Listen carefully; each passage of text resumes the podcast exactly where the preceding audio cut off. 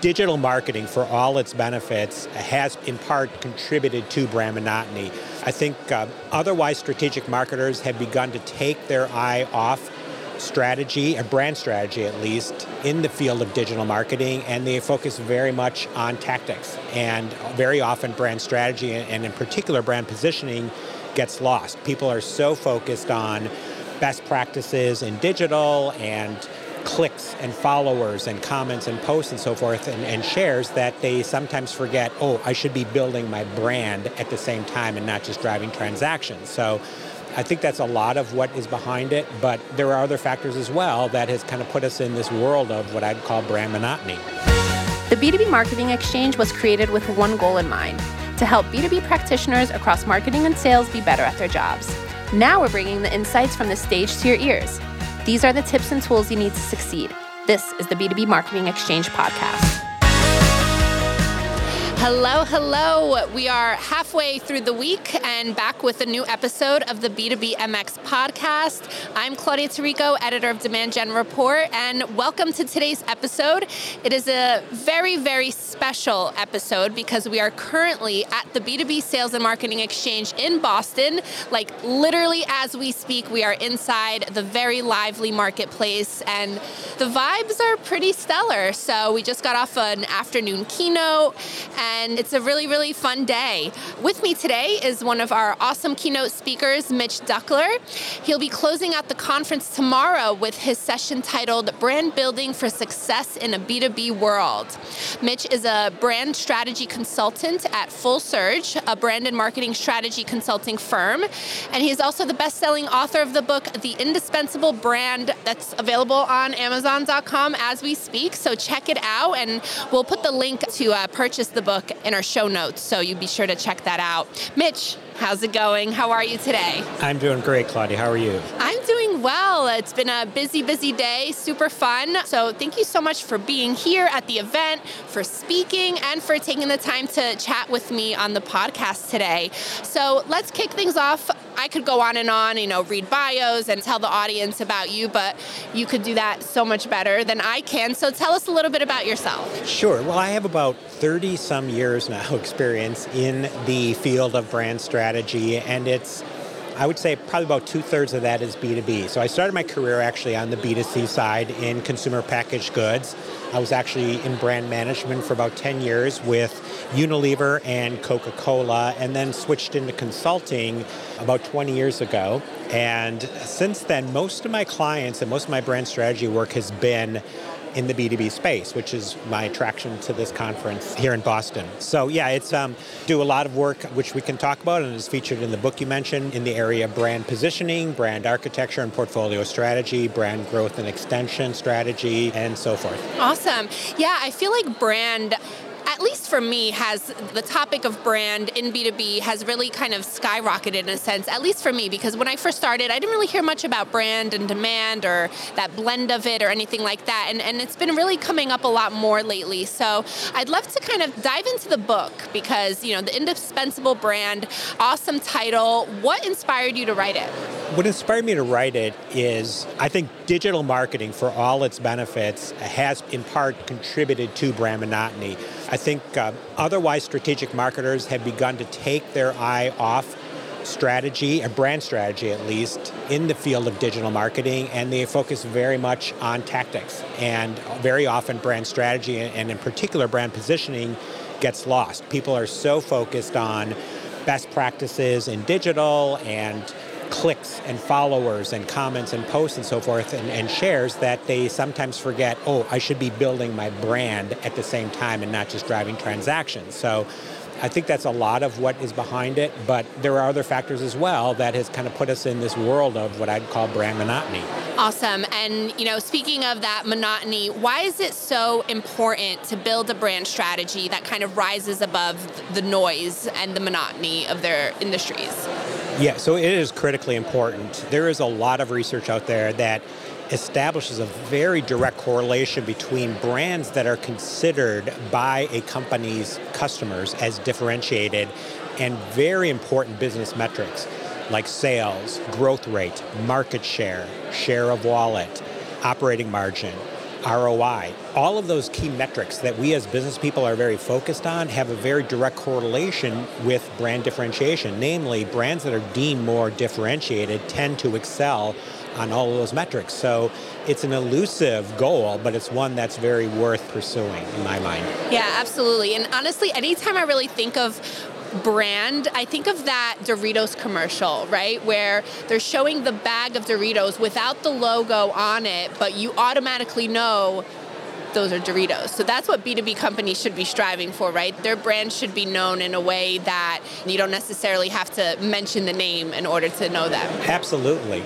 And especially, as we talked about earlier, in the digital world, when you take a look at how your brand is being portrayed in content marketing, in social media, and so forth, it's the same thing, right? You should be able to identify a brand without necessarily seeing their name or logo, just by the way they're showing up, by their visual identity and presentation, by their tone and voice, et cetera. And that's really the sign of, I'd say, both a differentiated brand as well as one that is very consistently executed across channels. Very interesting. So what's the first step companies can take to really start enhancing their brand and getting to that Doritos quote-unquote level? Well, it starts with what we were just talking about. It's identifying your point of difference. And over and above positioning, which I think most brands in B2B as well have a formal brand positioning. If not, they should, right? But I would challenge marketers to ask themselves, is their brand differentiated? And ask themselves 4 different questions. I believe there are 4 basic or essential ways that a brand, any brand, whether it's B2B or B2C, can be differentiated. It can be differentiated based on its what, which is essentially what you do for your customer, the benefit you provide, utility, the value you add. How, which is basically how you provide that benefit, right? It could be a secret ingredient or proprietary approach or research methodology or what have you, depending on your category. But it's not so much the what, but it's how you do the what. The third is why, right? So why do you do what you do? And there's been a lot of buzz, for the past decade or more on purpose branding. And this is very consistent with that. Some brands are very differentiated based on their why or their purpose, their reason for being. And the final question is who, which is really about your target audience and your brand persona. Lifestyle brands tend to be differentiated based on their who. So any brand needs to be able to take a look at those 4 and identify at least one that helps them rise above that sea of sameness, right? Above the fray and stand out from their competitive set. Ideally, you have more. A lot of great brands do have more than one of those 4, but you need at least one if you're meaningfully differentiated. Awesome. So I'm going to treat this next question as your opportunity to provide a little bit of an elevator pitch for the Indispensable Brand. What are the 3, let's say, biggest takeaways from the book? Sure. Well, there are a few. I think it starts with mindset. Namely, anybody who is managing a brand at any level in the organization needs to regard their brand as an asset and something much more than the physical manifestation of brands that a lot of marketers tend to associate with brand, right? A brand is so much more. We always talk about a brand is so much more than a logo, a tagline, a visual identity, palette, etc.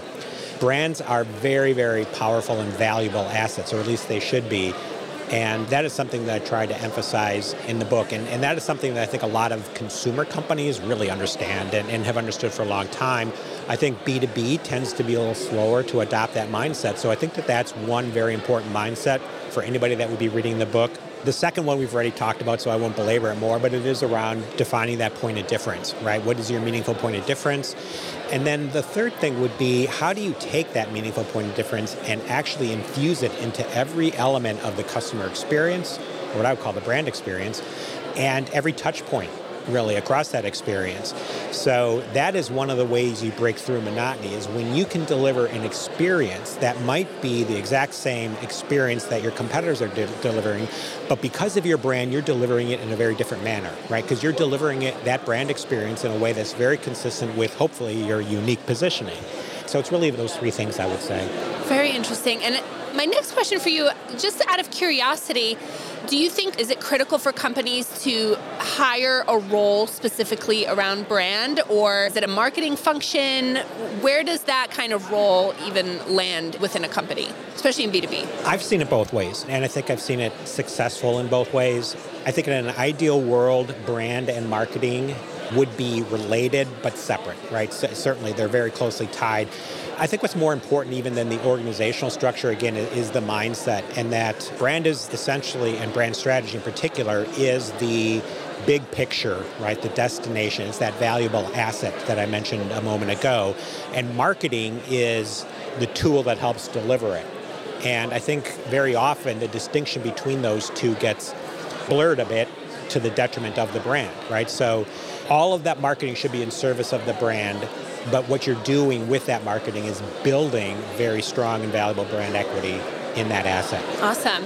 And we were talking about the customer experience earlier. So how can companies ensure that every aspect of that customer experience aligns with, the brand positioning? Well, it starts with understanding the customer experience and what the critical touch points are. And you need to be very expansive in your thinking when you do that, right? You need to think about touch points that most people might take for granted, things like email signatures or the way a phone is answered or letterhead, things like that, beyond the obvious, right? Beyond collateral or packaging and things like that. Anything that interacts or touches with the customer in any way, shape, or form is essentially a touch point. So I think it begins with understanding what those are for your brand. And then because there are so many, it can be literally hundreds or more, you need to prioritize them, understand which ones are the most important, the ones that have the strongest correlation with building your brand's perception, and then balancing that with the extent to which those are either consistent with the way you've defined your brand positioning or not. And you obviously want to focus your attention on what are the highest, most important touch points that are not necessarily being delivered today on brand, and focus on those. And I think that's one way not to get overwhelmed by having to look at hundreds of touch points and saying, oh my God, how do I do everything? It's not every brand touch point is created equally. There are different important levels. Figure out which ones are most important and need to be aligned better. That's great. So, like I said, we are live at the B2B Sales and Marketing Exchange. What are you looking forward to most at the show? Well, the first thing I would say is I want to echo your point about the buzz. I mean, there's just a lot of great energy here. I arrived here this morning and I could feel the energy in the rooms and through the sessions. So, congratulations to you all for putting on a great event. What I'm looking forward to is I've sat in on a couple of great presentations already. I'm looking forward to a couple of more. And also, I think you guys have some really interesting vendors here that I'm interested in both, I think, for myself, my consulting firm, but also what they could potentially do for some of my clients. So I think it's really a combination of those two things that has me most excited. And then finally, obviously, I'm very much looking forward to the keynote tomorrow. Yeah, absolutely. I mean, thank you so much. It's been really, really fun so far, and we're so looking forward to your session tomorrow. So like we said, you'll be presenting the closing keynote. So for those listening who obviously are probably experiencing a lot of FOMO right now because they can't be with us today, give us one takeaway or piece of advice that you'll share with our audience this week that they might not be able to catch since they're not here. Well, it's a bit of a contrarian point of view. I've actually titled it Brand Like a B2Cer. Right, so here I am at a B2B conference telling your intelligent and informed audience of B2B marketers to brand like a B2Cer. And it's a little bit tongue-in-cheek, but there's also some seriousness to it too. I think that there's a lot more similarities than differences between B2B and B2C. Very often, my B2B clients are the first ones to say, don't show me examples of B2C, they're irrelevant. And I'm like, well, yes and no, right? There are very important distinctions, again, or differences between B2B and B2C, especially in marketing and marketing tactics. But when it comes to building the very basics of a strong brand and a strong brand strategy, there are really more similarities than differences. So what I'll be talking about is some of the things that I think best-in-class B2C, and in particular CPG companies, do very well in brand building, and how it is equally relevant in the world of B2B. Awesome. I'm really, really excited. And I totally agree. I love to hear B2C examples too, because they could be super inspiring for B2B. And like you said, B2B tends to be a little behind B2C. So the more inspiration we could get from them, the better. So I'm really looking forward to that keynote. Well, that's all the time we have. As much as I'd love to chat all day long, we got to get back to the show. So thank you so much, Mitch, for joining me today. today, and I hope you enjoy the rest of everything B2B SMX has to offer. Excellent. Great to be with you, Claudia. Thank you. All right. Thank you all for joining us on today's episode and this entire season, actually, because that's a wrap on season 6 of the B2B MX podcast. We're going to be taking a short break to kind of recoup after this event. And honestly, the minute I get back home from Boston, I'm going to start planning B2B MX in Arizona. So be sure to save the date for that. We'll be coming to Arizona February 27th to March 1st, 2023. I can't believe I just said 2023 is coming up so quickly. So yeah, thank you for joining us this season and for this episode. Be sure to subscribe to the podcast so you don't miss any new episodes when we kick off season 7. We're, of course, available on your podcast player of choice. And as always, catch us on Twitter and LinkedIn and share your feedback. Let us know who else you want to hear from on the podcast and even who you want to see at our upcoming events. Thanks again, everyone, for joining me on the B2B MX podcast today. Take care.